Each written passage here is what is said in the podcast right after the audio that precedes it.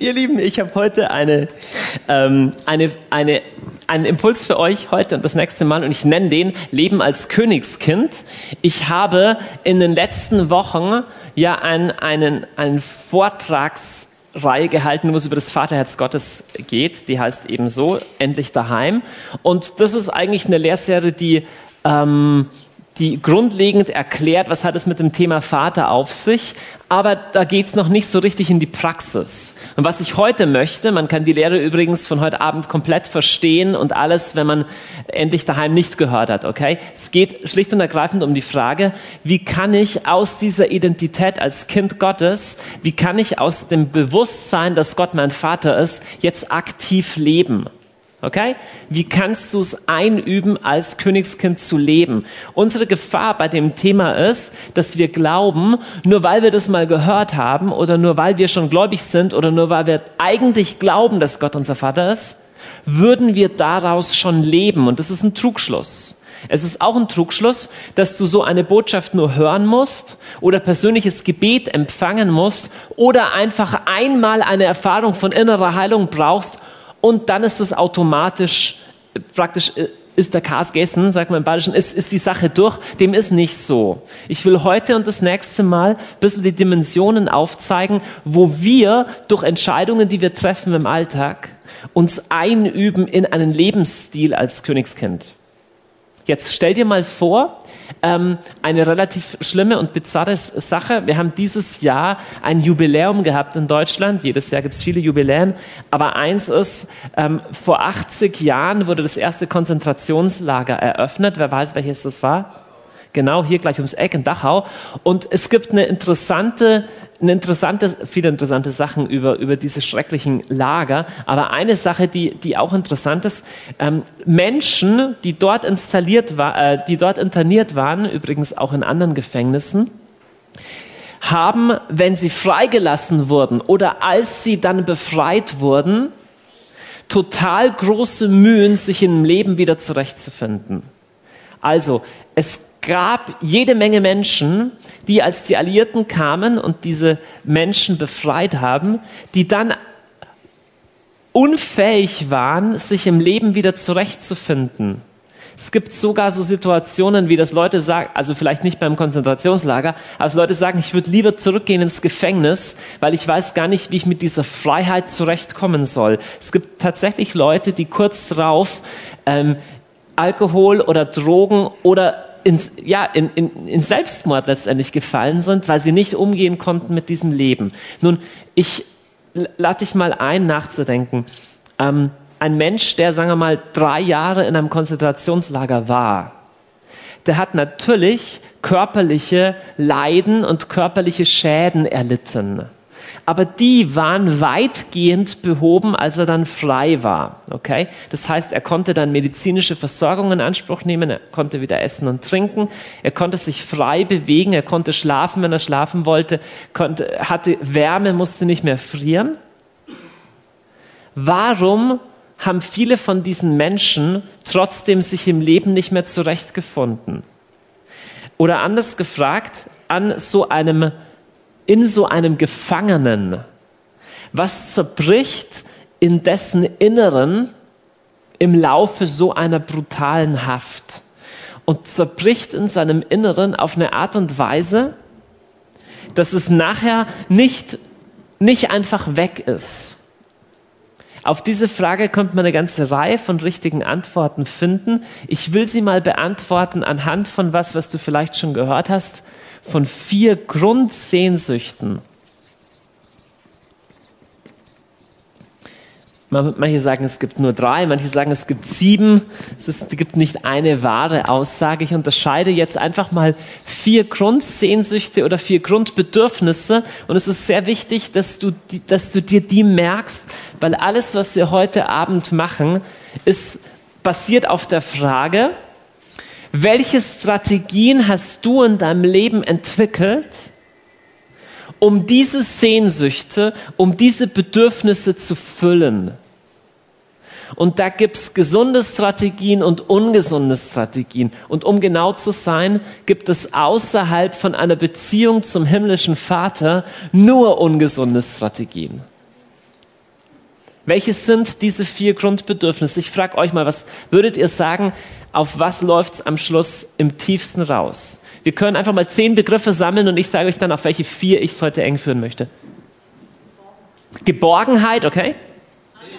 Annahme, Sinn, Sicherheit, Sicherheit sehr richtig? Liebe, Freiheit, ja. Friede, eisgekühlte Getränke, wenn es heiß ist, ja. Nein. Eigener Wille, ja. Ja. Ähm, ich nenne euch mal die vier Begriffe, auf die ich gekommen bin, die, die voll in die Richtung gehen von dem, was ihr genannt habt. Es gibt eine Grundsehnsucht oder ein Grundbedürfnis nach Identität. Das merkt man erst, wenn man die verliert. Ja? Also wenn ein Mensch nicht mehr weiß, wer bin ich eigentlich, was macht mich aus, ist eine absolut schreckliche Verunsicherung, eine viel schlimmere, als nicht zu wissen, wo man nächste Nacht schlafen soll. Da können Leute schier wahnsinnig dran werden, aus dem nicht mehr zu wissen, wer sie sind. Und andernfalls tun Leute unglaublich viel, um zu wissen, wer sie sind, um eine Identität zu haben. Leute geben unglaublich viel Geld dafür aus und arbeiten sich zu Tode, nur weil sie eigentlich Stabilität in ihrer Identität brauchen. Das nächste Grundbedürfnis ist Zugehörigkeit. Das ist die simple Frage, bei wem bin ich daheim? Wo gehöre ich dazu? Bin ich einer von den Coolen oder bin ich ein Niemand? Habe ich einen Menschen, der mir nahe ist oder bin ich verloren in dieser Welt? Habe ich eine Heimat? Gehöre ich zu, zu einer Gruppe oder bin ich allein? Bedürfnis nach Zugehörigkeit. Das nächste, jeder Mensch hat ein Bedürfnis nach Bestätigung. Bestätigung heißt einfach nur, jemand sagt dir, dass du jemand bist, sagt dir, dass das, was du tust, gut ist. Jeder Mensch braucht es, wir sind so gemacht. Es geht nicht ohne. Diese Bestätigung kann auch nicht von Menschen kommen, also kann auch aus der Arbeit kommen, kann auch aus Selbstverwirklichung kommen, aus Kreativität, aber jeder Mensch braucht so etwas, sehnt sich nach so etwas.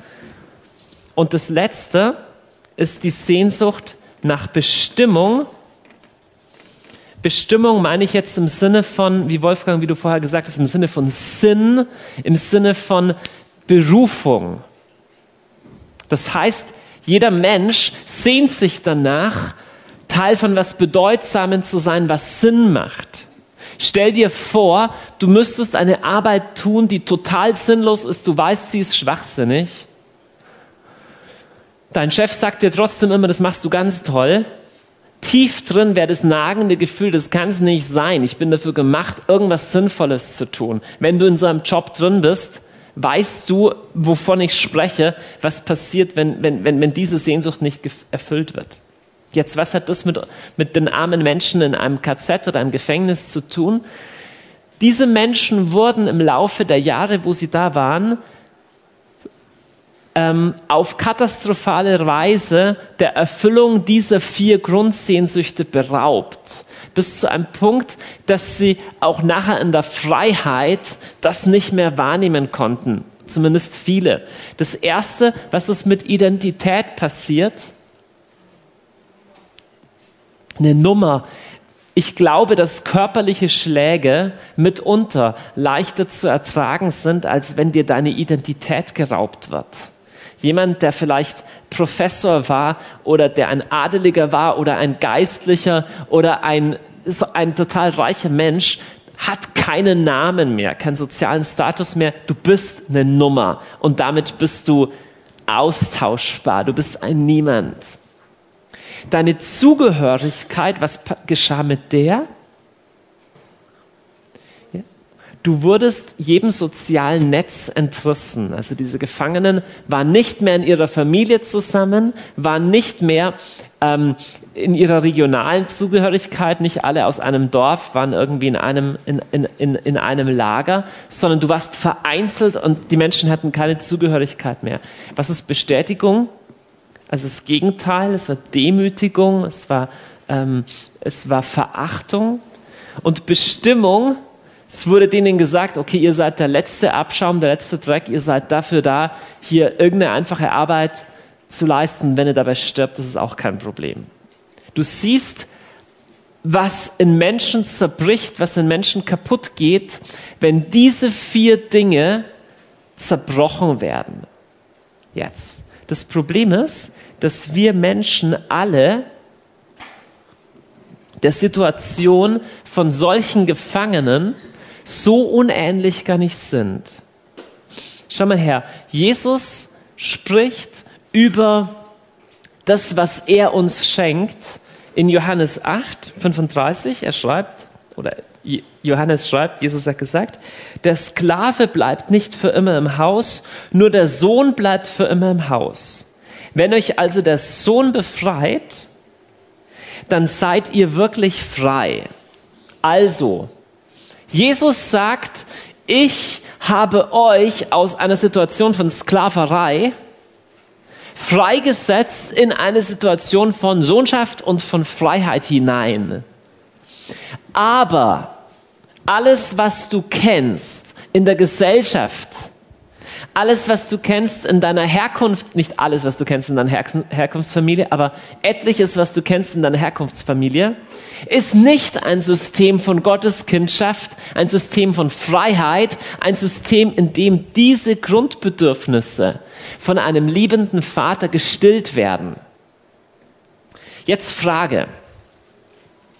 Wie verhalten sich ähm, Sträflinge, wie verhalten sich Gefangene, beispielsweise, ich hatte vorher das Bild, beispielsweise beim Essen. Was würdest du sagen, ist ein typisches Kennzeichen von jemandem, der nahe am Verhungern ist und jeder kriegt, kriegt eine kleine Ration? Was wäre typisches, typisches Verhalten? Okay, erstmal musst du schnell essen. Du musst gut aufpassen, dass du nicht zu wenig kriegst, dass dir keiner was wegnimmt muss dich vielleicht sogar mit körperlicher Gewalt verteidigen, dass dir jemand was wegnimmt. Vielleicht versuchst du auch jemand anderem was wegzunehmen, wenn du am Verhungern bist.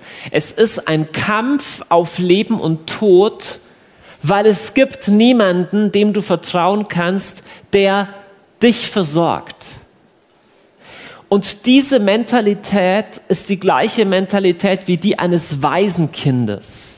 Ein Waisenkind, ich meine jetzt nicht eins, das in einer liebevollen Adoptionsfamilie aufgewachsen ist, sondern ich, äh, ich habe vor dem inneren Auge ein Straßenkind, das wirklich ohne versorgendes Elternteil auflebt, muss sich Verhaltensweisen aneignen, zu sagen, okay, ich muss selber jemand sein, ich muss kämpfen um meinen Status. Wenn ich zu der Gruppe dazugehören will, dann bin ich bereit dafür, sogar kriminell zu sein. Ich muss mir Bestätigung suchen. Ich muss kämpfen um meinen, um meine Position. Weil tief drin ein totaler Mangel von dem ist. Nun, die simple Wahrheit ist, dass absolut jeder von uns aus einem Hintergrund kommt, der tendenziell knechtisch ist der tendenziell weisenhaft ist. Und dein ganzes Leben als Christ ist eigentlich nichts anderes als ein Einüben in die Lebensweise von einem freien Menschen, der aufrecht geht, von einem Sohn. Aber mir ist sehr wichtig, diesmal und das nächste Mal, dieses Wort des Einübens.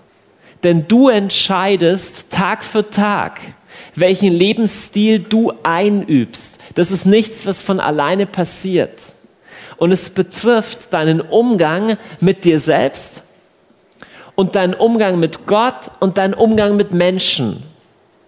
Ich werde heute sprechen über deinen Umgang mit dir selbst und mit Gott und nächste Woche über deinen Umgang mit den Nächsten. Aber nochmal, durch jede Entscheidung, die du triffst,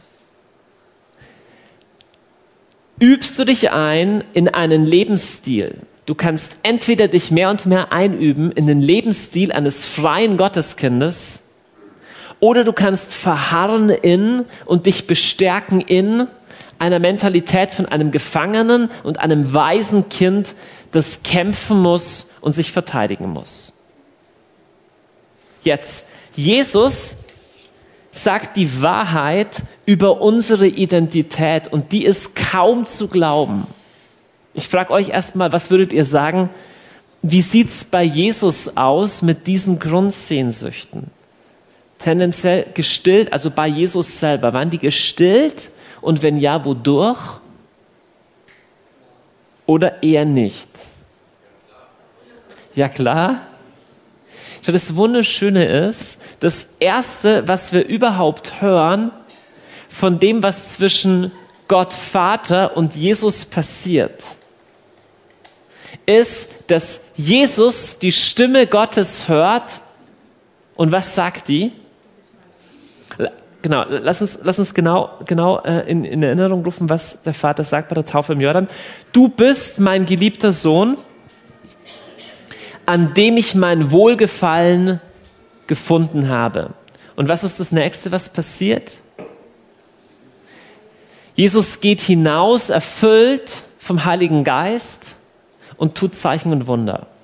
In dieser Bestätigung des Vaters war für Jesus das Komplettpaket an Versorgung dieser Grundsehnsüchte. Zu einem Zeitpunkt, wo Jesus noch nichts getan hatte. Wichtig, er baut seine Identität nicht auf seine Leistung. Jesus ist am Anfang seines Dienstes, er hat noch keine Wunder gewirkt, noch keine tollen Lehren gehalten.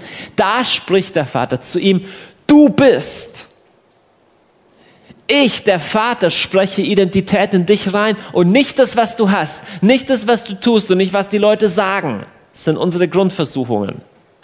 Der Vater spricht, du bist.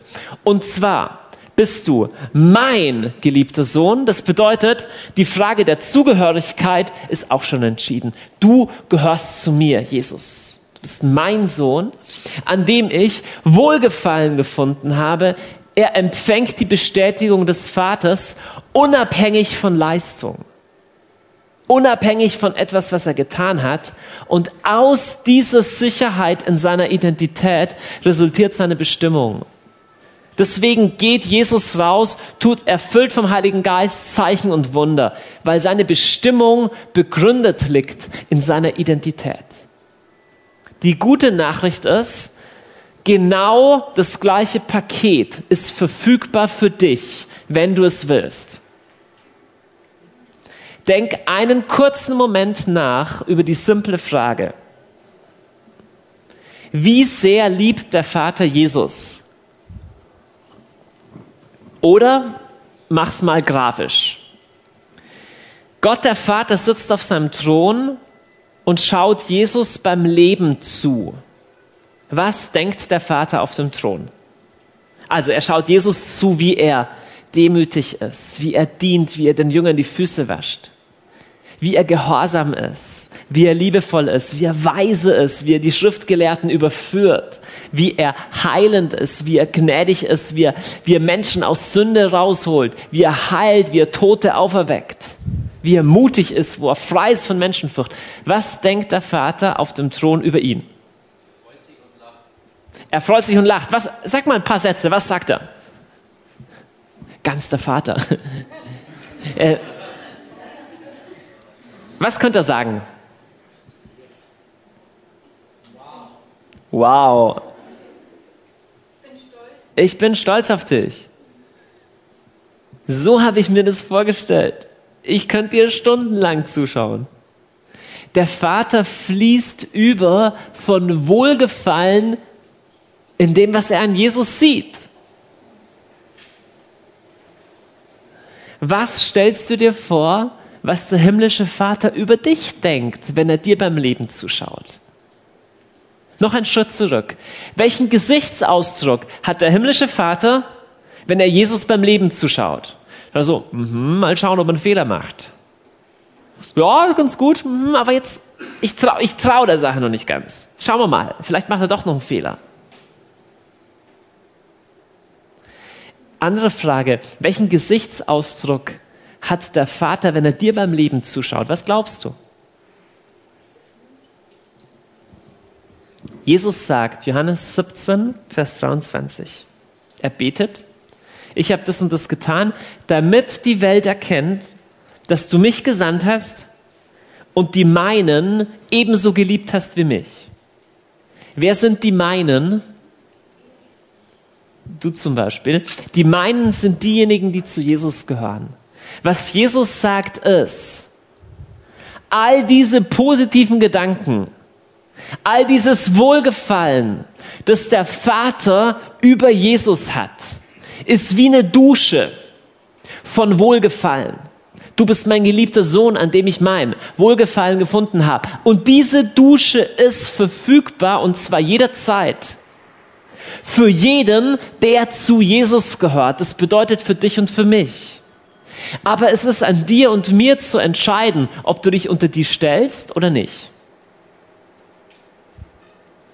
Was ich heute machen möchte, ist, ich möchte euch neun simple Methoden, simple Tipps, simple Strategien zeigen, wie du stärker hineinwachsen kannst in ein Leben als Gotteskind. Aber bevor ich das mache, male ich nochmal ein Symbol auf, das ich während der Lehrserie endlich daheim schon ein paar Mal aufgezeichnet habe. Und ist ein Symbol, das ich sehr liebe. Was könnte es sein? Genau, das ist eine Zwiebel. Es ist immer wieder sinnvoll, sich vor Augen zu halten, dass das geistliche Leben einer Entwicklung gleicht wie das Häuten einer Zwiebel. Und da gibt es zwei Möglichkeiten. Es gibt eine Möglichkeit, nämlich die, dass eine Zwiebel außen eine Schadstelle hat. Da hat ein Wurm reingefressen, aber die zieht sich durch bis zum Kern. Jetzt bist du neu im Glauben und bist an der äußersten Schicht und merkst, oh, ich habe ein Problem mit dem und dem Punkt. Und dann lebst du ein paar Jahre freundlich mit dem Herrn und hast den Eindruck, du hättest den Punkt überwunden und begegnest auf einmal ein paar Jahre später genau dem gleichen Schrott wieder. Jetzt mal euch gefragt, wem ist das schon mal so gegangen? Du hattest ganz am Anfang, wartet noch kurz, das ganz am Anfang deines geistlichen Lebens hast du schon gemerkt, oh, ich habe echt ein Problem mit Stolz oder mit Jetzern oder setz ein deine Lieblingssünde und dann und dann kommst du einigermaßen damit zurecht und ein paar Jahre läuft's gut und dann kommt das Gleiche wieder. Wer hat das schon mal erlebt? Und wer denkt sich manchmal, hey, die gleichen Sachen, mit denen ich schon vor 28 Jahren zu kämpfen hatte, die kommen immer wieder. Okay, jetzt darf ich dir was Schönes sagen. Erstmal, du bist in guter Gesellschaft. Und zweitens, es ist ganz normal. Und es bedeutet nicht, dass dein geistliches Leben stagniert, sondern es bedeutet wahrscheinlich, dass das Problem halt tiefer geht, als dir am Anfang bewusst war. Wir denken, so ein bisschen Stolz, das ist eine schlechte Angewohnheit. Die Wahrheit ist, nee, das ist halt ein richtig tiefer Kern, der geht richtig in die Mitte rein und daher löst das Problem Schicht für Schicht. Aber es ist normal, dem gleichen Feind oder der gleichen Problematik auf unterschiedlichen Ebenen immer wieder neu zu begegnen. Das ist normal. Es gibt aber auch noch eine zweite Möglichkeit. Und vielleicht ist dir das bei Zwiebeln mal aufgefallen. Manchmal sind die ersten zwei Schalen gut und beim Zwiebel kann auch nur eine Schale hier verdorben sein. Wer hat das schon mal gesehen bei einer Zwiebel? Ja, das gibt's. Ähm, das kann sein, dass du denkst, hey, die ersten Jahre, die ich mit Gott gegangen bin, da ist der Bereich so gut gelaufen, auf einmal hast du den Eindruck, ich bin nur noch ein Wrack. Und die Wahrheit ist, der Herr wusste das von Anfang an, aber er wusste, wenn er dir das ganze Ding am Anfang schon serviert, dann kippst du vom Stuhl. Und so hat er seine Strategie, wann er was auf den Tisch bringt. Und die einfache Antwort ist die, immer wenn der Herr was auf den Tisch bringt, ist die ideale Zeit, wann er sich um das Problem kümmern möchte. Ja? Und der Herr weiß genau, wann er was aufdeckt. Und die einfache Wahrheit ist, er deckt nur was auf, um das er sich dann auch kümmert. Er deckt nicht was auf und sagt, jetzt schau mal, wie du damit zurechtkommst, sondern er zeigt dir im idealen Timing, lieber Mann, lieber Johannes, lieber Junge, schau, hier liegt der Hase im Pfeffer und jetzt kümmern wir uns drum.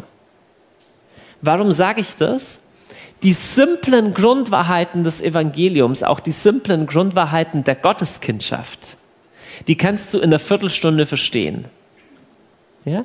Aber sie neu zu vollziehen auf jeder neuen Stufe ist immer wieder ein Kampf auf Leben und Tod. ist nicht so einmal geglaubt, ist immer gut. Die Entscheidung auf der äußersten Ebene, auf der äußersten Schicht, die war einfach. Aber jetzt kommt's. Nur Probleme führen dich auf das tiefer liegende Problem. Es ist nicht so, dass du in einem Buch liest, okay, der Vater liebt dich, sagst du, okay, ich mache mal jetzt äh, Stift und Zettel hier, ich schreibe mir alle Sachen auf und dann beten wir das durch und dann ist es gut. Nein, life happens, das Leben passiert und in der Regel sind es Menschen, die dich verletzen, enttäuschen, verlassen oder nerven oder wütend machen, die dich aufmerksam machen auf die Tatsache, wow, das Ding ging ja tiefer, als ich gedacht habe. Ich habe gedacht, Stolz ist kein Thema mehr für mich. Ich bin auf der höchsten Stufe der Demut äh, schon angelangt oder du denkst irgendwie, Bitterkeit ist kein Problem mehr für mich oder, oder, oder Lust, das ganze sexuelle Ding. Denkst du, ja, das war am Anfang so, aber jetzt kein Problem mehr. Und dann passiert irgendwas in deinem Leben und auf einmal merkst du, wow, ähm, ich bin doch noch nicht so heil an dem Punkt, wie ich gedacht hätte. Und der Herr ist im Himmel und sagt, gut so. Jetzt sind wir wieder im Gespräch, denn er ist nicht interessiert dran, dass du schnell perfekt bist, sondern es interessiert daran, dass du ganzheitlich wirklich reifst. Ist was anderes als schnell was kapiert und schnell was umsetzen. Er ist wirklich an dem Kern interessiert. Okay? So, worum es jetzt geht, ist, ich nenne das mal meine Identität ergreifen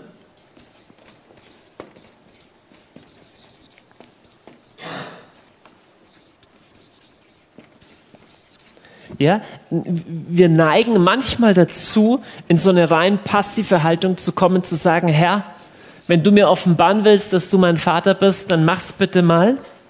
Und es gibt das souveräne Wirken Gottes an dem Punkt und wir brauchen das auch. Aber es gibt auch unser Einüben und unser Ergreifen von Wahrheiten, die wir schon verstanden haben. Aber ich sag's dir, auf jeder neuen Ebene ist es wieder neu schwer. Ist nicht automatisch einfach. Ja, die Tests von gestern waren natürlich einfach. Die Tests von heute sind heute reale Tests, wo immer die Entscheidung neu vor dir steht. Ernähre ich mich? Gründe ich mich auf? Einer Gefangenen- und Waisenmentalität oder lasse ich mich ein auf die Freiheit und das Risiko und das Wagnis des Vertrauens eines Kindes? Das ist nie einfach und wird's bis an dein Lebensende nie. Aber so sieht ganzheitliche Reifung aus. Deine Identität ergreifen. Letztendlich sind all diese neun Punkte, die ich dir nenne, sowas wie Praxisumsetzungen von ganz vielen Sachen, die ich in endlich daheim verstreut auch schon gesagt habe. Okay? Nochmal auf Tipps zusammen ähm, reduziert. Und wir gehen jetzt von der Situation aus, und zwar die Situation, dass dich was total nervt, ärgert, traurig macht, enttäuscht, ähm, schmerzt. Ich weiß nicht, wer von euch schon mal in so einer Situation war. Die Situation, solche Situationen sind die besten, um an was ranzukommen, was in deinem Herzen drin ist. Ja, wenn gerade alles prima läuft, du zu Hause sitzt bei einem frisch gemischten Cocktail, in der totalen Superharmonie deiner liebevollen Familie und gerade eine Gehaltserhöhung bekommen hast und alle dich bestätigen, ist das wahrscheinlich nicht der Tag, wo du klar siehst, wo noch Baustellen in deinem Herzen sind. Und preist den Herrn, der Herr gibt uns solche Zeiten auch und die sind auch wunderbar. Aber Zeiten, wo wir merken, wow, da tut, nach, da tut was wirklich weh, sind wichtige Zeiten. Also zum Beispiel, ne, wir nehmen jetzt einfach mal als Beispiel, ein Mensch reagiert auf eine Art und Weise, die dir total gegen den Strich geht. Jemand tut was, was nicht, nicht in deinem Willen ist und du merkst, du reagierst emotional intensiv. So eine Situation ist eine wunderbare Methode, um zu schauen, okay, an welcher Stelle bin ich noch nicht in meiner Königskind-Identität. Und ich will euch neun Schritte zeigen, wie du in so einer Situation wachsen kannst in deiner Königskind-Identität. So kann dir alles, sogar Situationen von Niederlage und von Schmerz, zum Guten dienen. Damit sage ich nicht, dass es gerecht war, wie man dich behandelt hat, aber damit sage ich, dass Römer 8 stimmt, dass egal was dir passiert, Vers 26, dir das zum Besten dienen kann. Das ist die Wahrheit. Ja? Das erste ist, hat viel zu tun mit all dem, was ich in Endlich daheim gesagt habe, über deinen Umgang mit dir selbst und mit deinen Gefühlen. Ich nenne, wenn du noch nie was über dieses Thema gehört hast, ist es vielleicht ein bisschen neu für dich, aber ich nenne diesen ersten Punkt das weinende Kind nicht wegschicken.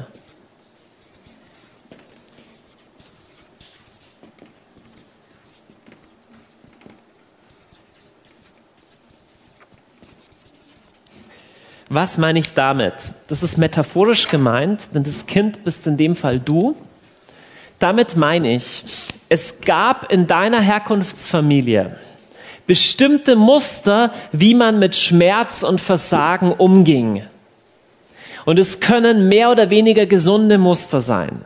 Es gibt aber auch die Muster wie, jetzt stell dich nicht so an, was dich nicht umbringt, macht dich härter. Große Jungs weinen nicht. Sei nicht so überempfindlich. Und damit wird eigentlich transportiert, wenn du Schmerz hast, wirst du dafür verachtet. Wenn du Schmerz hast, wirst du dafür belächelt. Wenn du Schmerz hast oder wenn du versagt hast, wirst du weggeschickt. Also in der Situation, wo du Nähe bräuchtest, wird dir Nähe entzogen. Das Problem ist, dass alles Böse, was dir angetan wird in den ersten Lebensjahren und auch später noch, wenn es ganz tief traumatisch ist, alles Böse hinterlässt in deinem eigenen Hirn, in deiner eigenen Seele einen Abdruck. Man nennt das Introjektion. Ich will dich jetzt nicht mit, mit Fachzeug zumüllen, aber das bedeutet, es hinterlässt eine Spur und beeinflusst auch, wie du mit dir selber umgehst. Kleines Beispiel. Das kleine Kind, wenn es was falsch gemacht hat, wird heftig geschlagen. Als Erwachsene hat diese Person das Muster, wenn es versagt, sich selbst zu bestrafen. Ist so, weil tief drin abgespeichert ist, mit Leuten, die was versagen, geht man so um. Das erste, bedeutet einfach mal, hey, wenn ich emotional heftig reagiere, wenn ich traurig bin, wenn ich neidisch bin, wenn ich wütend bin, wenn ich einsam bin, wenn ich weine, wenn ich mich verletzt fühle, tue ich mich erstmal nicht von diesem Menschen distanzieren, sowas wie, ah, das bin überhaupt nicht ich und das war nur eine blöde, blöde Stimmung, sondern erstmal akzeptiere ich und lasse ich sein, okay, da tut mir was wirklich weh und das darf erstmal einfach so da sein. Ich mache den Punkt so ausführlich, weil es so viele fromm aussehende Strategien gibt, die nichts anderes sind, als dem Kind aufs Maul zu hauen und zu sagen, jetzt sei einfach still. Und Halleluja, mach einfach ein bisschen Lobpreis. Es ist okay, wenn du Lobpreis machst, aber nicht aus einer Haltung heraus von Schmerz ist nicht erlaubt. Nicht, in, nicht, nicht aus einer Haltung heraus von, von Schmerz muss man runterschlucken und mundtot machen. Du kannst dir vorstellen, du bist in dem Moment selber das, das verletzte Kind, Klammer auf, auf einer Gehirn, auf einer Gehirnebene stimmt es sogar, wenn wir heftig emotional reagieren, sind das letztendlich frühkindliche Muster, in die wir zurückfallen. Und es ist an uns zu sagen, okay, hier tut was total weh in mir, aber diesen Teil nehme ich erstmal an. Das heißt nicht, dass ich ihn herrschen lasse, aber er darf erstmal da sein. Erster Punkt. Zweiter Punkt lautet, den eigentlichen Schmerz wahrnehmen.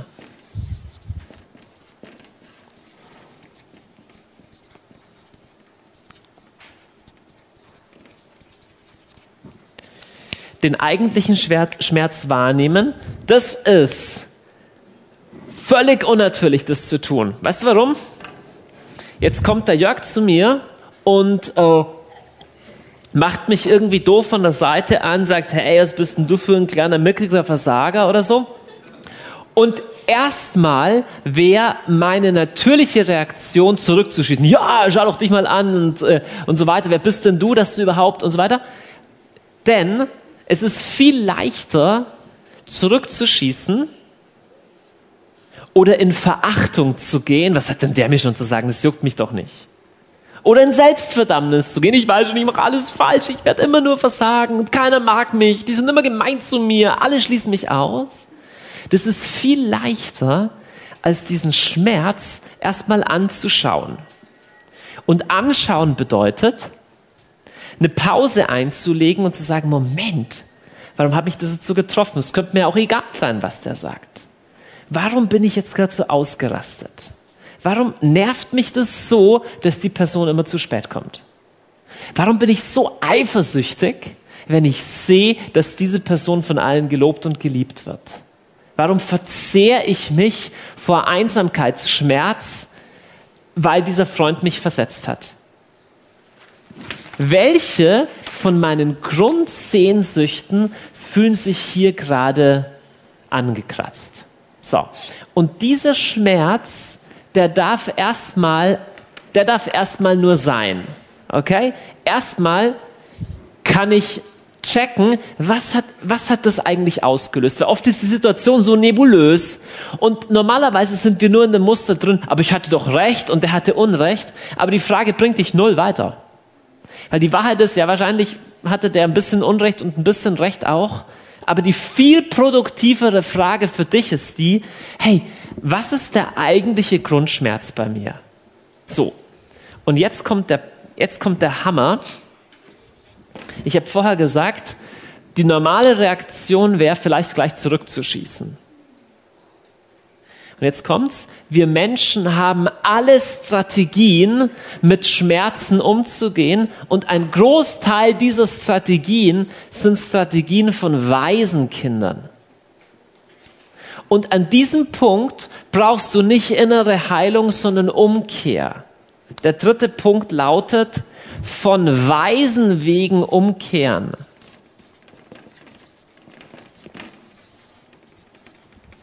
Man könnte auch sagen, hier einen ganz, ganz, ganz klaren Akt der Buße und Nein. Da genügt es nicht zu sagen, oh, ich bräuchte halt mehr Papa von deiner Offenbarung oder die Leute müssten freundlicher zu mir sein. Hier musst du sagen, Moment, ich bin hier in einem Muster drin, das nicht einem Königskind entspricht. Und ich will euch ein paar Beispiele davon geben. Von weisen Wegen, also das ist der Punkt drei. Ich nenne das hier mal die weisen Wege. Du könntest auch sagen Gefangenenwege oder Gefangenenverhaltensmuster. Und ich will euch nur ein paar davon vorstellen. Das erste ist mich selbst verteidigen.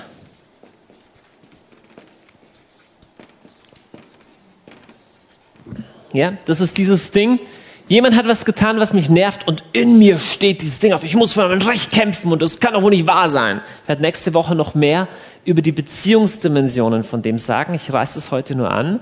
Aber diese Meinung, eigentlich muss ich mich selbst verteidigen. Ich muss mein Recht einklagen. Ich muss, äh, ich muss mich selbst versorgen letztendlich. Auf meine Rechte pochen.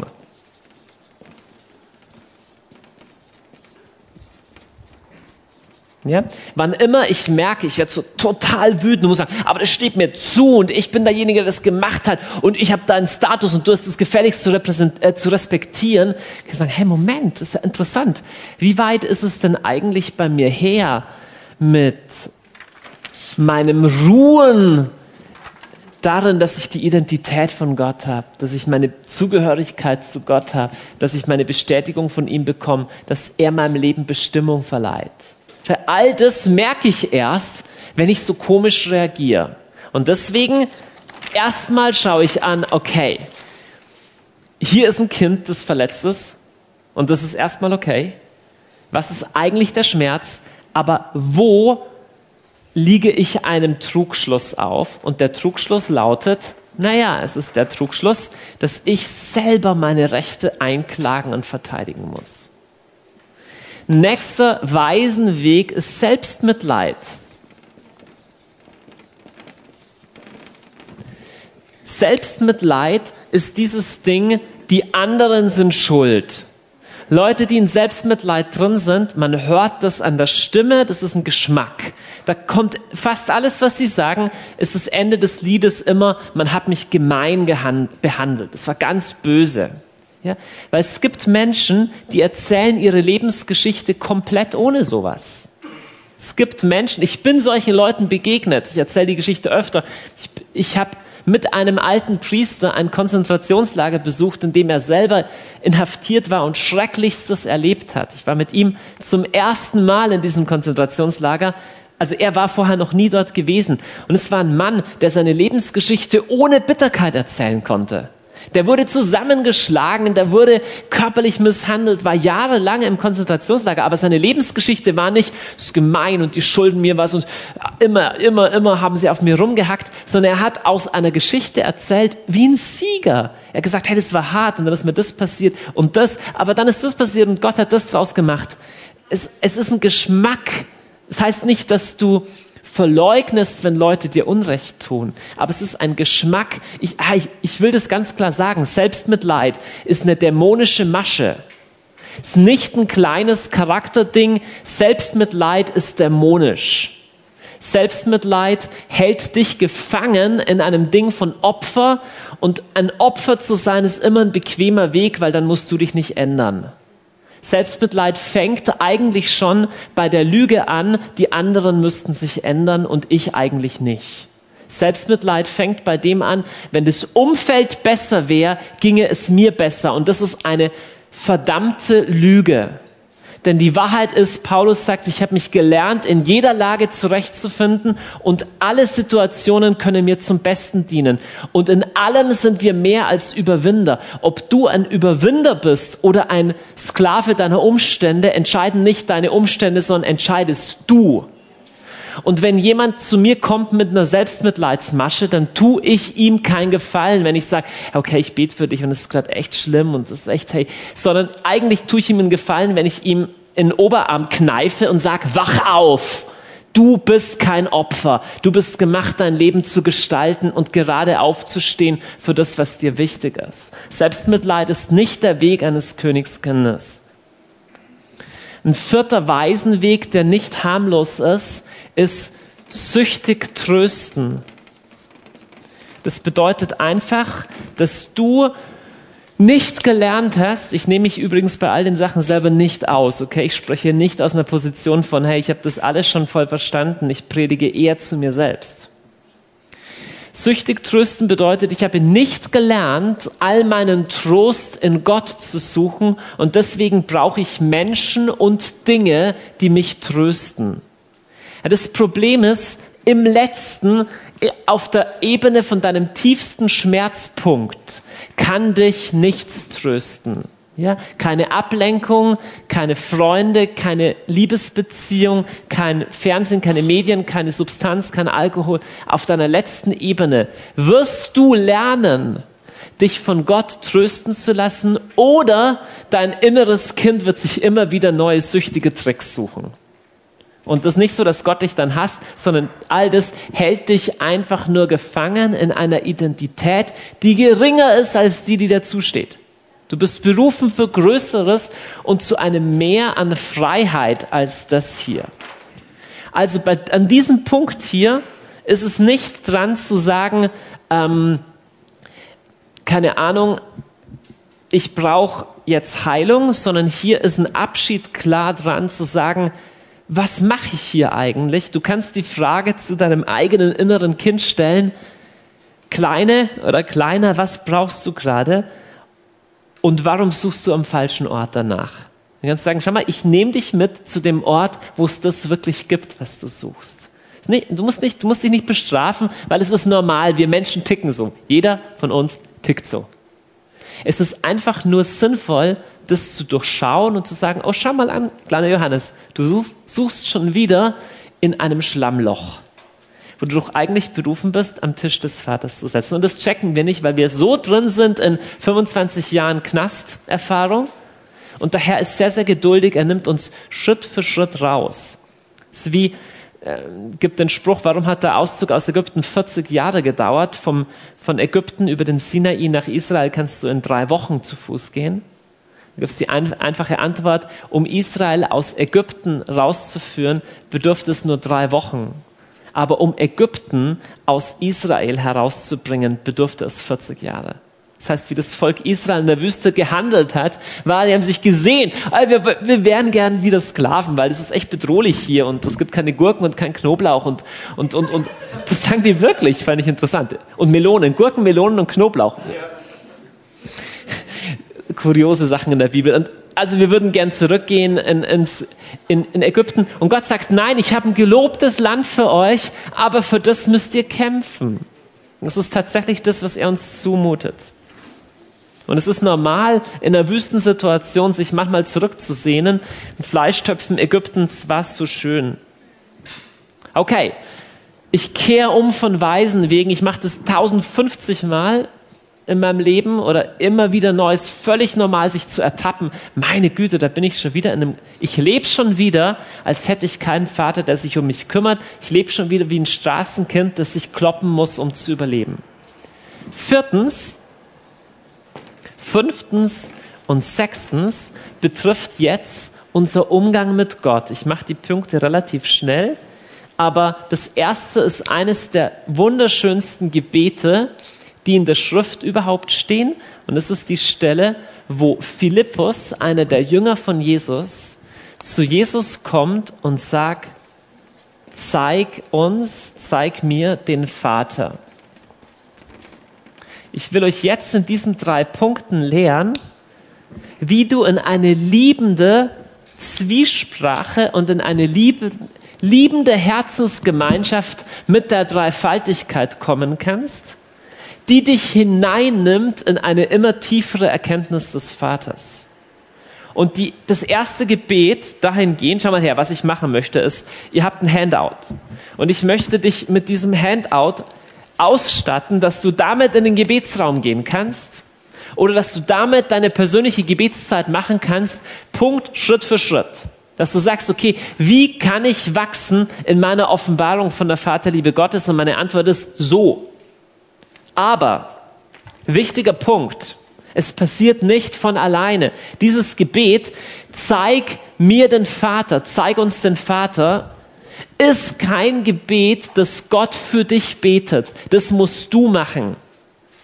Ich möchte das nicht metaphorisch, denk drüber nach, sondern verwende deinen Mund und sprich zu Jesus und sag ihm, Jesus, du bist ein Mensch aus Fleisch und Blut zeig mir, wie dieser Vater ist.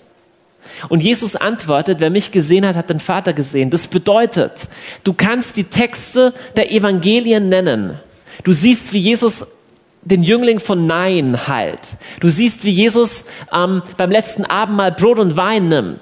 Und du kannst sagen, Jesus, offenbare mir darin, wie Papa mit mir umgeht.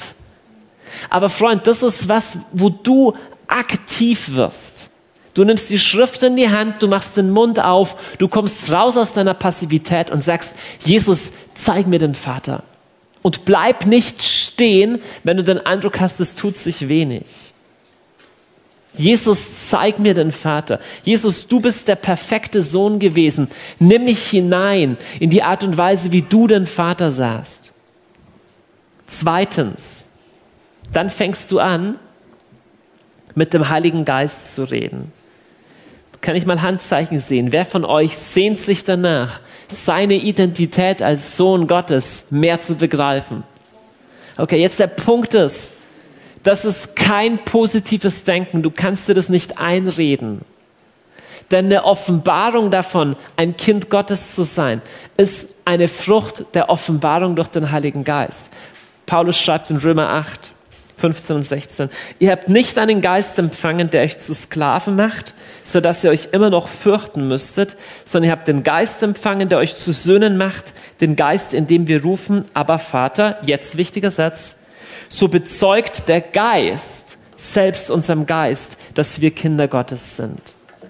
Das bedeutet, im letzten ist in unseren natürlichen Menschen so tief eingeschrieben, dass du Nobody bist dass es keinen Vater gibt, dass du dich selber drum kümmern musst, dass sich niemand um dich schert, dass du eine Offenbarung vom Heiligen Geist brauchst, um da rauszukommen. Ist nicht positives Denken.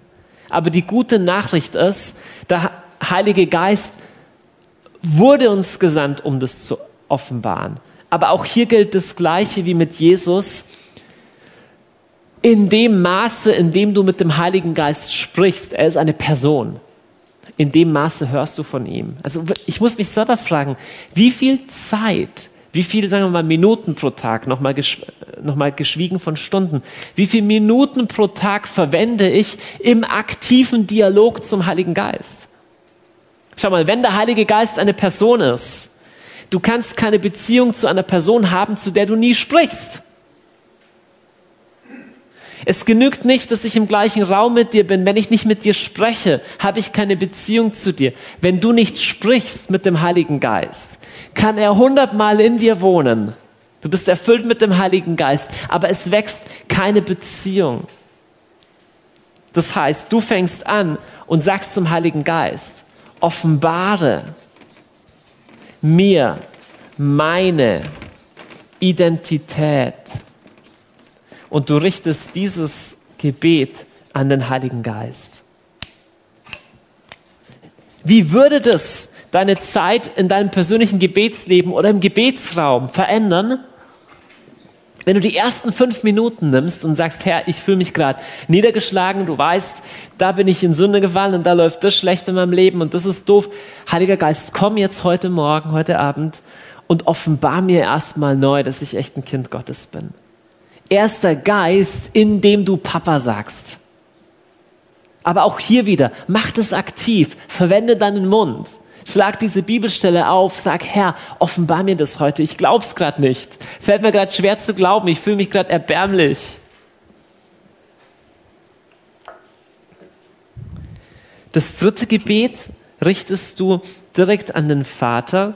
Ich habe euch in Teil 4 von Endlich daheim einen Namen Gottes genannt, der mir so wichtig geworden ist. 2. Korinther 1.3 wird der Vater genannt der Vater des Erbarmens und der Gott allen Trostes.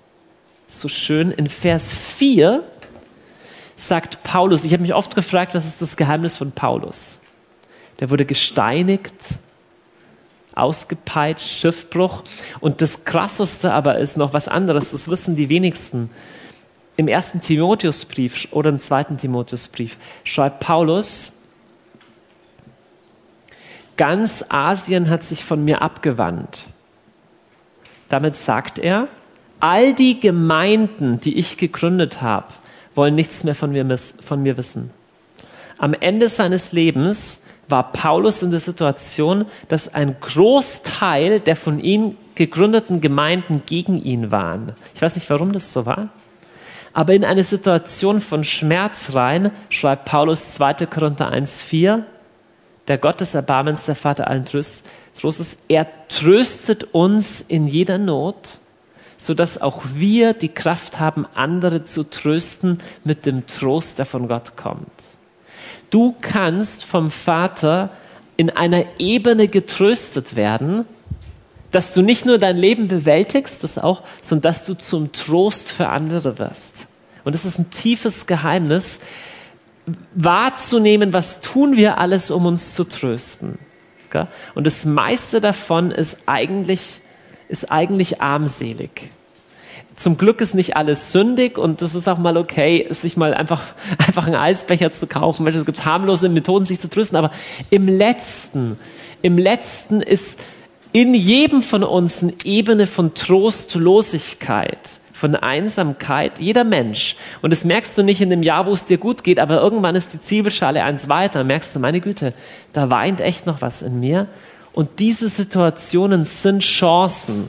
Das heißt nicht, dass sie einfach sind, aber es sind Chancen, wo du zum Vater sagen kannst, tröste mich. Auch hier wieder, wie Punkt 4 und 5, mach das aktiv. Sag nicht nur, Herr, das wäre so schön, wenn du das machen würdest, sondern lauf zu ihm hin und sag, okay, du bist der Vater des Erbarmens, du Gott allen Trostes. Warum soll ich mir ein Bier aufmachen und einen Fernseher einschalten oder mir ein Porno anschauen oder, oder, oder, oder sonst was, irgendwas, um mich abzulenken, um mich zu trösten, wenn du der Vater des Erbarmens, der Gott allen Trostes bist. Du bist mein Trost, du bist mein Halt. Komm dir selber auf die Schliche, was deine Mechanismen sind, um dich zu trösten. Ja? Und es ist, es ist normal, so sind wir Menschen, aber du musst da nicht stehen bleiben. Wir müssen da nicht stehen bleiben. Er sehnt sich danach, dass du ähm, Offenbarung von ihm bekommst. In Epheser 1, 17, ich habe es jetzt gerade nicht hier, ähm, betet Paulus, der Vater der Herrlichkeit, gebe euch den Geist der Weisheit und Offenbarung in der Erkenntnis seiner selbst. Betet aktiv darum, dass wir ihn erkennen. Er ist der Vater der Herrlichkeit. Er sehnt sich danach, dass du ihn erkennst. Zusammenfassend von diesen drei Punkten, ich finde das so schön, du kannst zu Jesus gehen, er ist der perfekte Mensch. Du kannst sagen, Jesus, nimm mich rein in diese Beziehung zu meinem Vater. Der Vater ist der Gott allen Trostes und er schenkt dir den Tröstergeist. Ich stelle mir das vor, wie ich bin reingenommen in diese Liebesdreier Familie aus Vater, Sohn und Heiligen Geist. Und alle drei beschenken, ist, die Dreifaltigkeit ist faszinierend. Alle drei verschenken sich völlig aneinander und empfangen ihre Identität voneinander. Das ist faszinierend. Jesus, der Vater, spricht sich selber aus in seinem Sohn. Er gibt sich selbst ganz in seinem Sohn. Und Jesus wiederum hält nichts zurück, sucht nicht seine Ehre, sondern die seines Vaters. Er gibt sich selber hin an den Vater. Aber der Vater sagt, er hat, er richtet niemanden, sondern er hat das Gericht dem Sohn übertragen. Philippa 2, weil Jesus sich entäußert hat und, und zum Sklaven wurde. Deswegen verleiht der Vater ihm den Namen. Der Erhaben ist über alle Namen. Und beide verschenken sich hinein in den Heiligen Geist. Jesus sagt, der Tröster, den ich im Namen meines Vaters senden werde.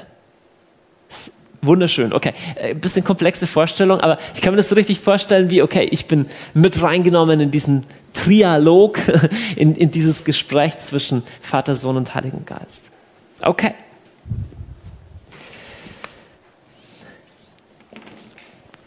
Der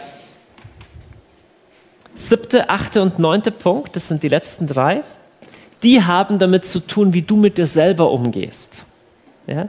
Und wenn ich ein Vater zu meinem Kind bin, dann will ich nicht, dass mein Kind ein Leben lang einfach nur Baby bleibt, sondern es ist Teil meiner Vaterliebe, dass ich mein Kind erziehe, selber dann auch väterlich leben zu können. Du bist von Gott eingesetzt, auch Verantwortung zu übernehmen, und zwar für andere Menschen und auch für dich selbst. Und die Verantwortung für dich selbst nimmt dir Gott nicht ab. Es ist nicht so, dass Gott ähm, für dich Entscheidungen trifft, wie du mit dir selber umgehen sollst. Ich nenne mal, ähm, ich nenne diesen Punkt, mich selbst väterlich leiten.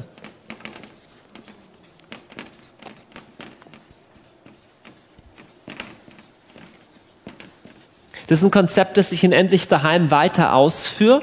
Auf Deutsch gesagt, wenn der Vater mich liebt, der Vater mich bestätigt, der Vater mir alles gibt, was ich brauche, aber ich mich selber verdamme, ich mich selber bestrafe, ich mich selber verachte und ich mir selber nichts gönne, kommt von dieser väterlichen Liebe wenig an.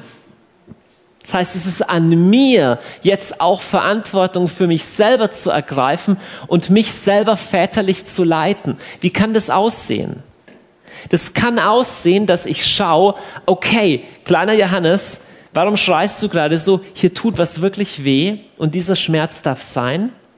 Aber ich nehme dich jetzt an der Hand und ich sag dir, wer sündigt, hasst sich selbst. Was du hier tust, schadet dir selber mehr. Nicht, weil du musst, nicht, weil sonst Gott böse ist, nicht, weil ich dich hasse, sondern einfach nur, das ist ein Weg, der zum Tod führt. Und deswegen übernehme ich väterlich Führung. Das ist was anderes als ein mich abschneiden von meinen Gefühlen. Das ist was anderes als ein ich zeige keine Schwäche. Es ist ein Väter, es ist wie ein kleines Kind, das schreit, ich will aber ein Lolli und ich sage, ich weiß, du willst einen Lolli, du kriegst auch einen nach dem Essen, aber ich zeige dir jetzt, wie du dich gut ernährst. Es ist nicht grausam, es ist ein liebevoller, mich selber führender Umgang mit mir selbst. Und das gilt es einzuüben und das fällt niemandem von uns unbedingt leicht. Und da geht es darum zu schauen, wie ein Vater, der an seinem Kind sieht, okay, was ist dem seine Falle?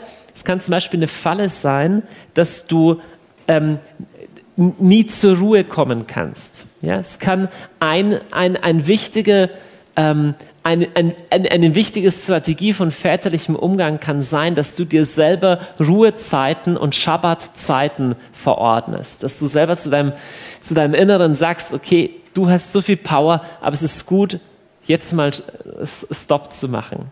Es wäre ein ganz eigenes Thema, deswegen will ich hier nicht weitergehen an dem Punkt, aber es hat tatsächlich damit zu tun, väterlich dich zu leiten.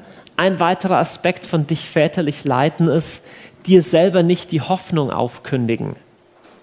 Das ist ein gar nicht unwichtiger Punkt. Was sagst du dir selbst? Was sind die Dinge, die du über dir selber sagst? Sind es Gedanken von Hoffnung oder sind es Gedanken von Hoffnungslosigkeit?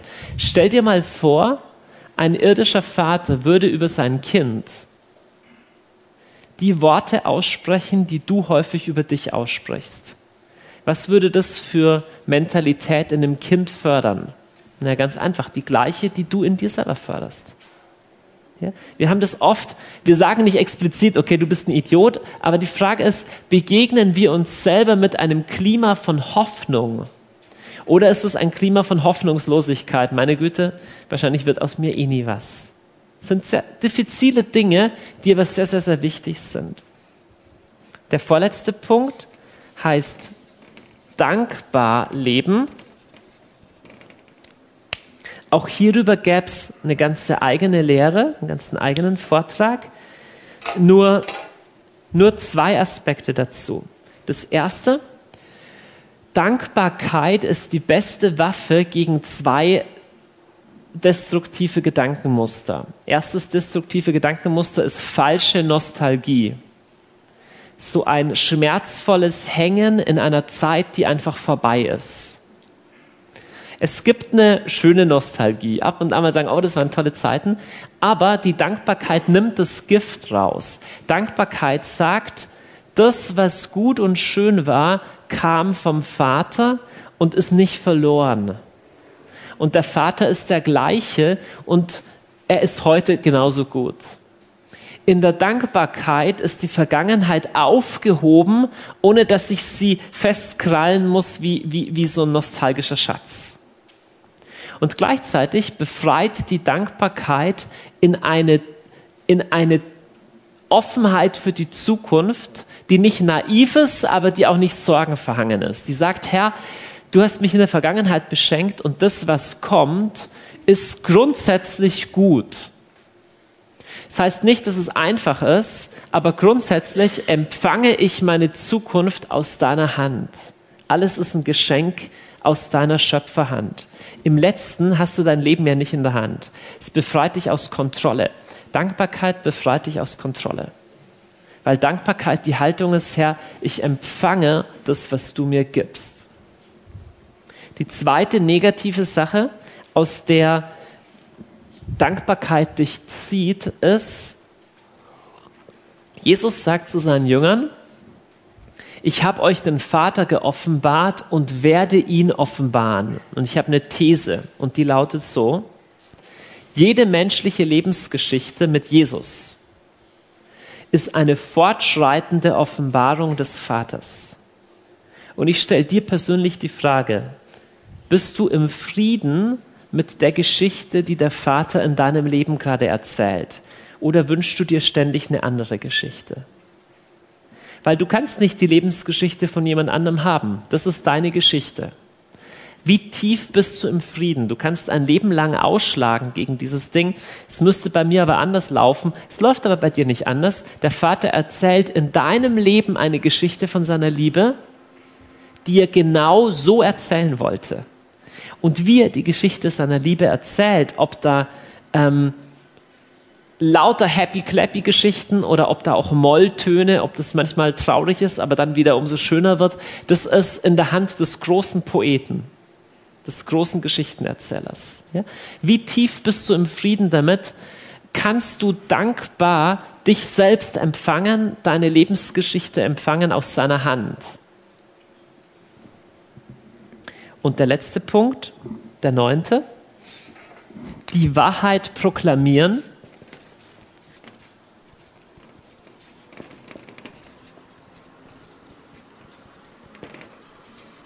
Die Wahrheit proklamieren ähm, ist ein Konzept, das von Folgendem ausgeht. Gott hat Himmel und Erde erschaffen wie? Durch seine Worte. Und Gott hat Adam erschaffen als sein Ebenbild. Das heißt, wir wissen bislang über Gott nur, dass Gott erschafft durch seine Worte und dann sagt er, und jetzt mache ich einen, der mir gleicht. Und er schafft Adam. Seit diesem Tag haben menschliche Worte Macht. Die Wahrheit ist, auch die Dinge, die du noch nicht auf allen Zwiebelebenen glauben kannst, haben jetzt schon Macht. Ich will dich an der Stelle vor was warnen. Du kannst nach einer Lehrserie wie endlich daheim entmutigt sein, zu sagen, ich check jetzt erst, wie wenig ich das glaube. Ich habe überhaupt keine Offenbarung von all dem. Ich glaube da noch gar nichts davon. Und da kannst du in eine Denke reinkommen, die dein Inneres voll Unglauben vollpumpt. Die Wahrheit ist, da ist noch Luft nach oben, du könntest es wirklich mehr glauben, aber du kannst mit dem, was du jetzt schon glaubst, schon ganz schön weit kommen, wenn du das verwendest. Und die Wahrheit ist zu sagen, okay, ich weigere mich weiter in diesen weisen Lügen zu bleiben. Ich ergreife, und es hat ein bisschen was Aggressives manchmal, ich ergreife, wie einer, der am Ertrinken ist, diese Planke, die mich rettet, und ich fülle meinen Geist, ich fülle meinen Mund mit dieser Wahrheit. Proklamieren klingt, klingt bisschen technisch. Das heißt einfach sowas wie, ähm, es autoritativ erklären. Nicht nur, es wäre so schön, wenn ich weniger technisch autoritativ. Auf Deutsch gesagt, autoritativ erklären. Ähm, nicht nur, oh, ich wünschte, ich wünschte, ich würde mehr davon fühlen, ja, dieser Tag wird kommen. Aber schon heute zu sagen, das ist der Grund, auf dem ich stehe. Ich sage das von mir auch da, wo meine Seele, wo meine Gefühle das noch nicht im vollen Umfang glauben, das ist der Anker, an dem ich mich festhalte. Das ist die Geschichte, die ich über mich erzähle. Das ist das Wort, das ich unterschreibe. Auch hier wieder, das ist ähm, was, was du tausendmal machen musst. Du ertappst dich selber dabei, dich selber zu verteidigen, dir selber Leid zu tun, neidisch zu sein und dieses volle Programm. Und dann checkst du erstmal, Moment, welcher Schmerz ist es? Welcher weisen Lüge bin ich hier erlegen? Dann bittest du um mehr Offenbarung und dann sagst du, und jetzt weigere ich mich weiter, dieses Ding zu glauben. Das hat lass mich so sagen, in der Tiefe funktioniert es nur, wenn du dir diese Sätze nicht gewaltsam verordnest. Ich sage jetzt einfach 20 Mal, Herr, du liebst mich und alles ist genug. Herr, du liebst mich und ich habe alles, was ich brauche. Sondern indem du dir selber liebevoll diese Sätze anbietest und du sie freiwillig nimmst. Das ist ein Unterschied, sonst kann es technisch werden. So, du proklamierst die Bibel. Nee, letztendlich muss irgendwas in dir weich werden und sagen, okay, Jakobus 1, Nehmt mit Sanftmut das in euch eingepflanzte Wort zu Herzen, das die Macht hat, euch zu retten. Du sagst, okay, Herr, eigentlich will ich, will ich in diesem weisen Muster nicht, nicht bleiben. Ich will tatsächlich da raus. So eine Art von Proklamation muss nicht laut sein, muss nicht schreien. Es muss aber ein inneres Ja in dir geben. Letzte Bibelstelle für heute. Wir haben die Verheißung. 2. Korinther, Vers 6, 18 sagt Gott. Ich werde euer Vater sein und ihr sollt meine Söhne und Töchter sein, spricht der Herr der Herrscher über die ganze Erde. Er ist dein Vater, er sehnt sich danach, sich dir gegenüber als Vater zu erweisen. Er sehnt sich danach, dass du als Sohn und als Tochter lernst zu leben. Und das sind neun Schritte, die dir helfen können, besonders dann, wenn es gerade Auer macht. Lass uns beten.